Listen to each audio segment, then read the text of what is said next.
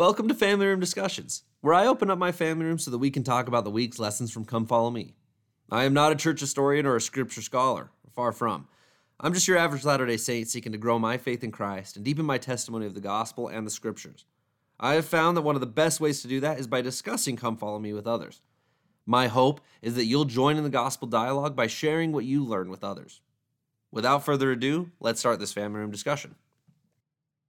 Sisters and brothers, family and friends, this is episode 24, following along with My Heart Rejoiceth in the Lord, the book of Ruth and 1 Samuel chapters 1 to 3. Today in church, I had an interesting interaction that I wanted to share, and I don't really know where I'm going with this story, which is dangerous when you have ADD, but it's on my mind, and I want to kind of just, use this as the place to talk about my feelings about it. So the teacher in the discussion about the book of Judges, the teacher had brought up that, typically in wards or communities, a lot of people think the exact same way, and how living in Utah, there's not a lot of diversity of thought, which I actually disagree with. And I was going to raise my hand and talk about my disagreement, except then others raised their hand and agreed and stuff, which is completely fine. It's definitely a perspective that I think has merit for sure. But then some comments were made that it shut me down wanting to raise my hand at all. But some comments were made about specifically socioeconomic status, almost comparing people who are of a higher socioeconomic status, that they are somehow not as righteous as those who are of a moderate income. And I thought that was an interesting comment to make, especially given the area where we live. I just feel like the area we live in is pretty well off. I mean, it's certainly middle class area, and yet there are those that live close by who are of a higher economic status.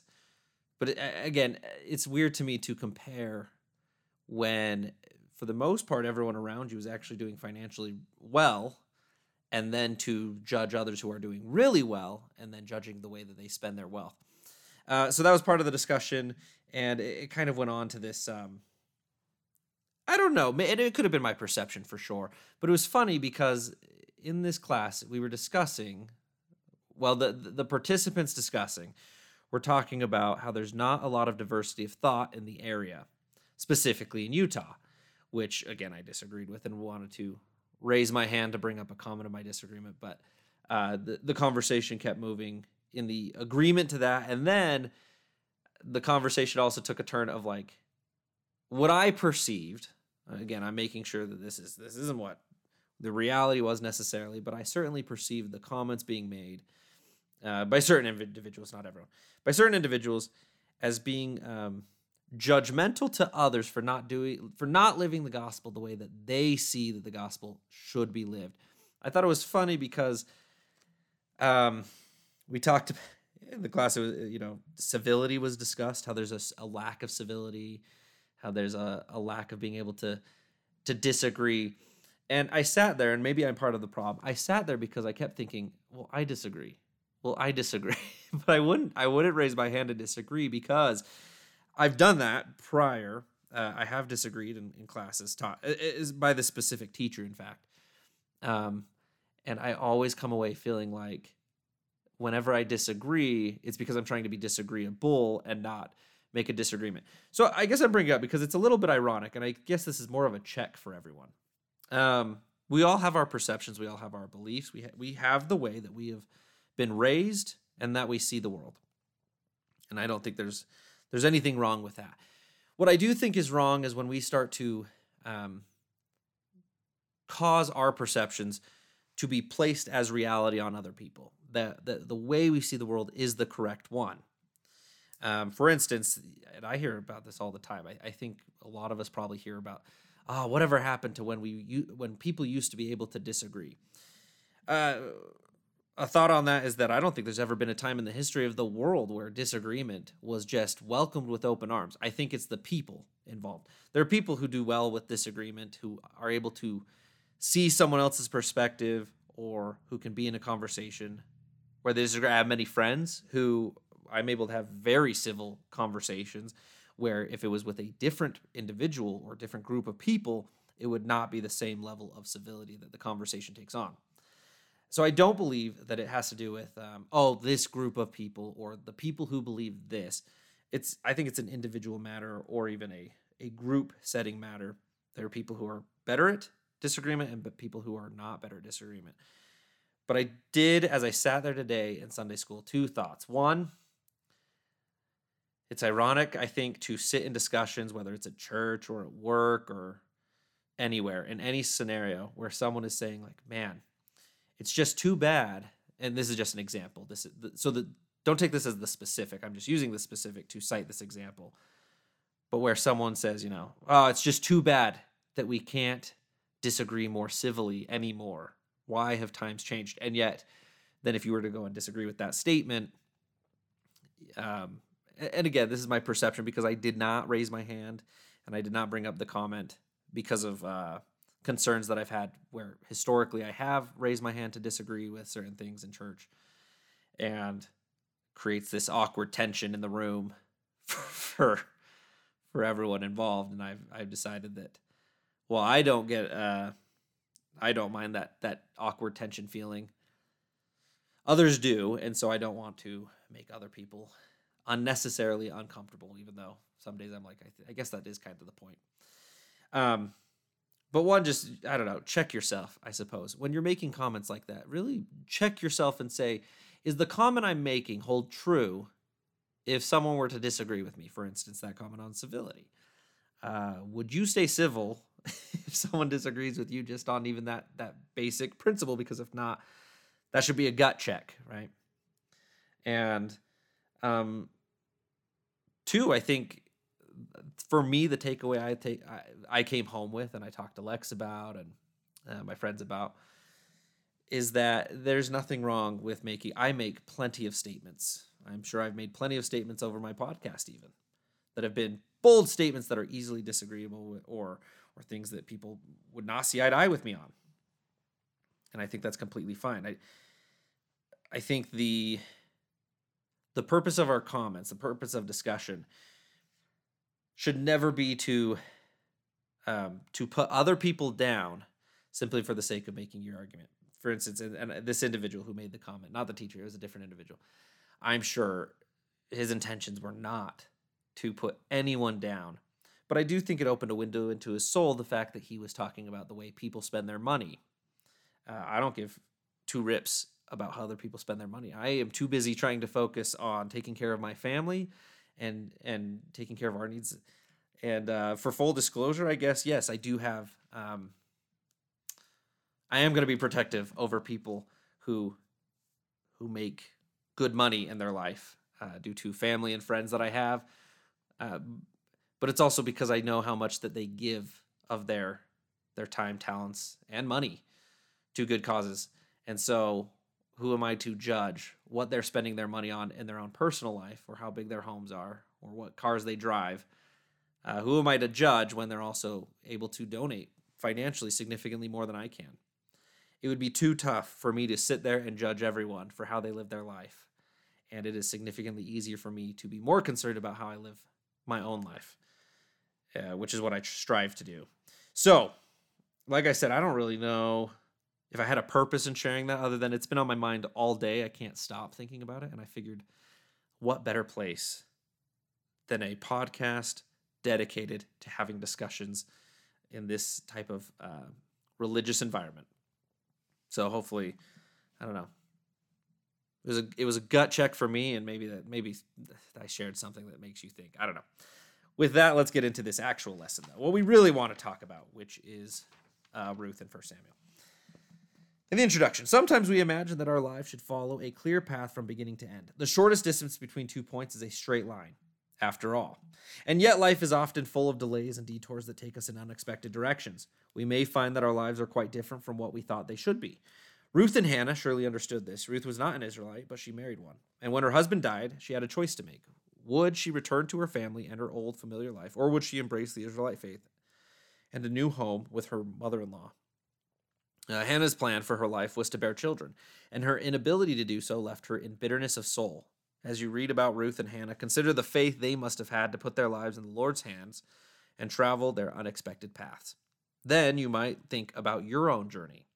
It will look different from Ruth's and Hannah's and anyone else's, but throughout the trials and surprises between here and your eternal destination, you can learn to say with Hannah, "My heart rejoiceth in the Lord."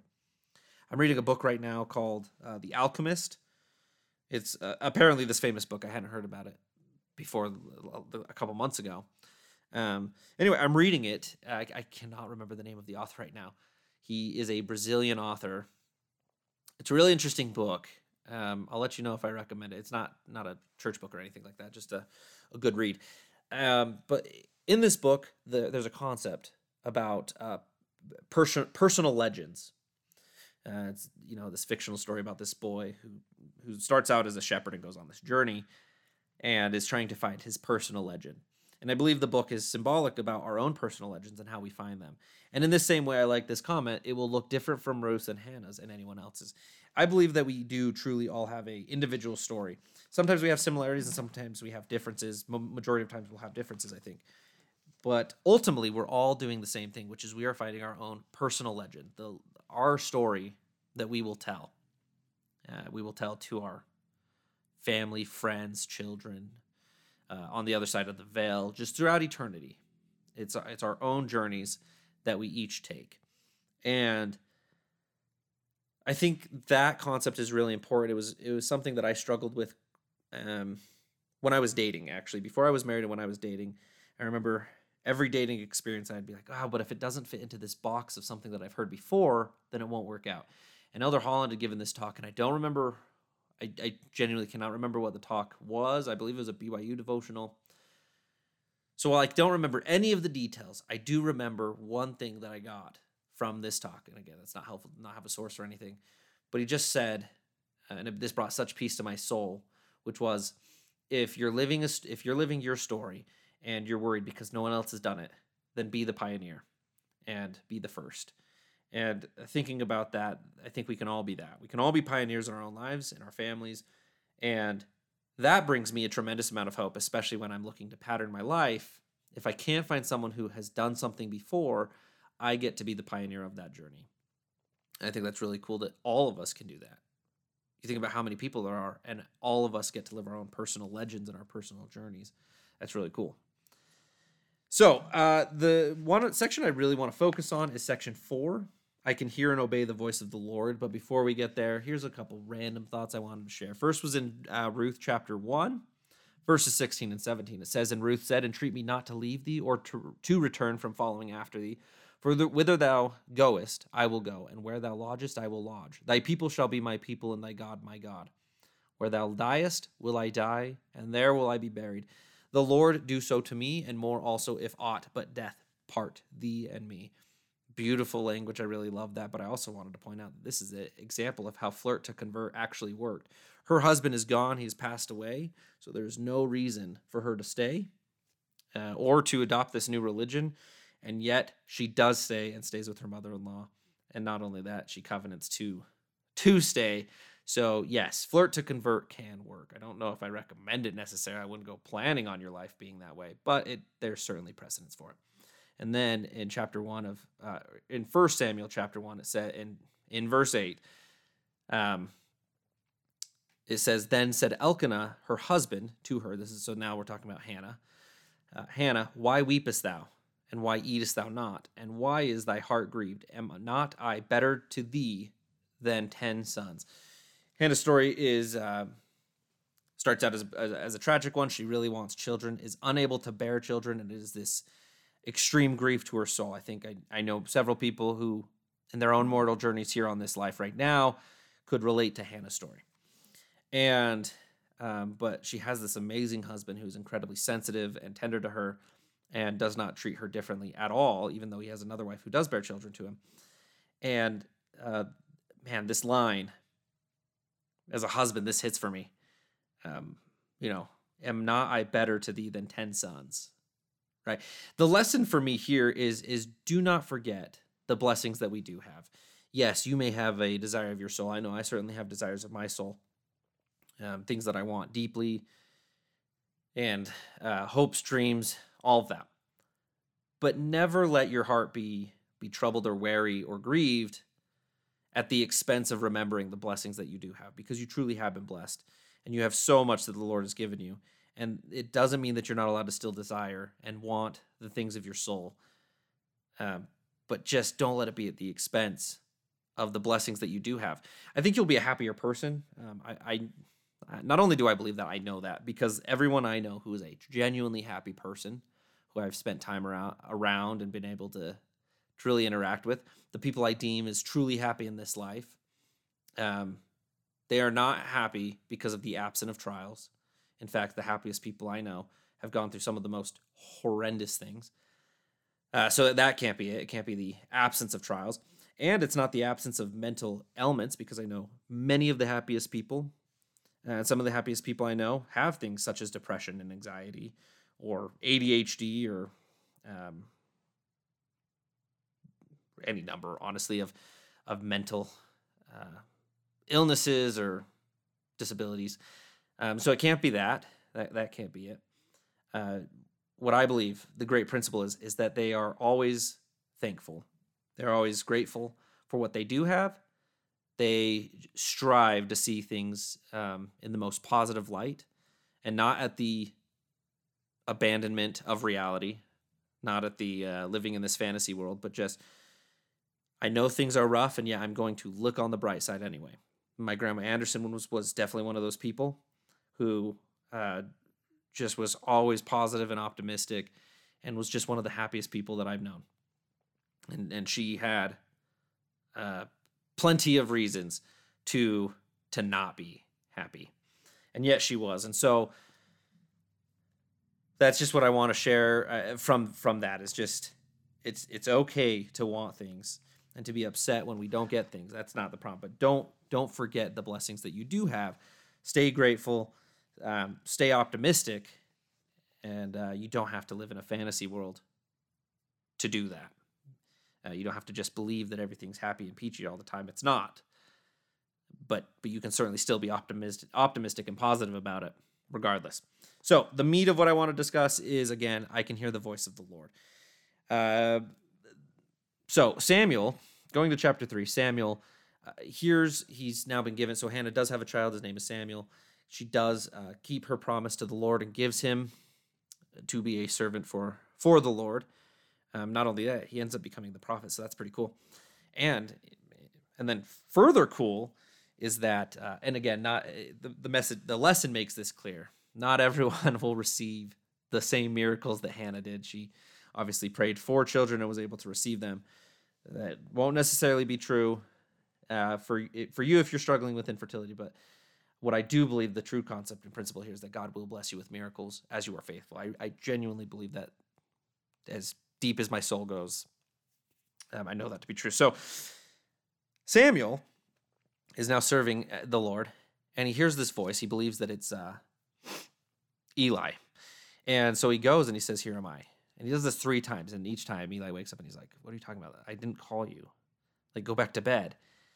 And this, again, happens 3 times. Now in verse 7, it says, "Now Samuel did not yet know the Lord, neither was the word of the Lord yet revealed unto him." Samuel was the same as us, and the lesson says this too. But Samuel was the same, where he had to learn what the voice of the Lord sounded like. He had to learn how to interpret it and discern it. So even though he was a future prophet and would become the prophet, just the same as all of us, and this includes all prophets who have ever lived, we all need to learn how to discern the voice of the Lord. So what can we learn from this? Because then Eli actually then helps him after the 3rd time and says, "Here's what you should do. It's the voice of the Lord talking to you, and here's what you need to do to be able to speak." And then Samuel has this amazing interaction with God. And so what can we learn? One, I think what stands out to me is that the Lord is patient. I mean, he calls to Samuel not just 3 times, but 4. He calls 4 times, and 3 times Samuel doesn't figure it out. So if you are concerned that you're not hearing the voice of the Lord, he may be trying to call to you right now, and you just need to learn how to discern that. But don't worry about, I messed up and I didn't know that was the voice of the Lord. The Lord's not like impatient in the sense that he's just giving up on you. He's not going to give up on you. He didn't give up on Samuel, and he won't give up on us. But act on that. Act and learn and grow. And don't be afraid of failure, as we learn in Revelation. The only thing I think we should ever fear is failure on our own integrity. If we know that we weren't supposed to be doing something, then don't do that thing. That's what we can fear. But other than that, as far as failure goes, even in life and at work and everything, I have gotten further in life whenever I abandon my fear of failure. I've seen that at work. I've seen that at church. I've seen that in sports. I've seen that in any like mental activities, anything, any activity. When I abandon my fear of failure, again, not fear of failure on my integrity, but just fear of failure in general, I have learned more, I've learned faster, and I have gone farther than I do when I am terrified to fail. And again, the most successful people I know have learned and mastered that concept. So with Revelation, let us not be afraid of failing either, and recognize that God is patient. He wants us to have this relationship with him, and he knows that it's, you know, he knows everything. So it's not like he is confused about why it's taking us so long to figure it out. He gets it, and he's patient with us. And then 2, Samuel needed a mentor. He needed someone to help guide him. And the same way we may need a mentor or a, you know, a parent, a church leader, someone that we can trust who can help guide us in our own revelation. So I always counsel, the very first person I always counsel with when I believe I'm receiving revelation is my wife. I trust Lex immensely and trust her to be able to help me discern kind of my thoughts, feelings, what I'm hearing and things like that. She's also a good check because sometimes I'm like, I think this is it. And she's like, I don't think that's it. So that helps check me and help me really evaluate things. I always consult the scriptures and try to make sure that everything that I feel like I'm feeling or thinking or receiving is in line with what God would reveal through his text. And there's a lot of scriptures to be able to check and reference on that. And then I just, you know, will consult with people I trust, people who I see getting their own revelation in their life, because it's always suspect if you're counseling with someone who never speaks of their own revelation or ever receiving revelation, maybe not be counseling with those people. Because again, why would you counsel with someone who isn't even engaging in the same type of process that you're trying to? But those who are certainly can be helpful. At the end of the day, you are responsible for your own revelation. So even if you were counseling with someone and they're like, I'm pretty sure it's this, just remember that you are responsible for that revelation, and God will make sure that you understand it. He will never leave us confused if there's something that he needs us to hear, or do, or act upon. But he does expect us to act. That's the thing, is he does not waste his words on us. He always expects us to act on the things that he says. One final thought, that's ultimately what I want to talk about. One final thought here on chapter 3 of 1 Samuel is in verse 13. This is just a thought on parenting. It says, for I have told him, so this is God's revelation to Samuel, and this is talking about Eli. For I have told him that I will judge him, judge his house forever for the iniquity which he knoweth, because his sons made themselves vile, and he restrained them not. So Eli, who serves the Lord in his house and everything, and is Samuel's mentor, Eli has these 2 sons that are not righteous, and they are not doing what they're supposed to be doing. And God reveals to Samuel that he's actually told Eli that Eli's going, and his household will be judged because of that. So Eli knew about this. And the lesson I take from this is that God, it's our duty as a parent. If you are a parent, it is your duty to discipline your children, to make sure that they understand the word of the Lord, to not hold back the word of the Lord or try and soften it. Like, you are duty-bound to God as a steward of your children to make sure that they understand the word of the Lord, that they are learning how to seek it themselves, how to discern it. Do not be a gatekeeper for your children in the Lord, but instead be a guide. Guide them to the Lord. I see too many parents who gatekeep for their children, and it is the great detriment of this generation and every generation. Any parent that gatekeeps the relationship between children and the Lord is one of the worst things. And look for opportunities. I was even thinking about this. Flynn lost his backpack probably over a year ago. Maybe it was 2 years ago. I shared the experience on my podcast at that time. Flynn lost his backpack, and we could not find it. We had checked lost and found and everything at this, we lost it at a college campus, and we couldn't find it. It was very stressful because it had all of Flynn's most sacred belongings, his blanket and his teddy bear and his Spider-Man action figure. I wish that I was still 4. Anyway,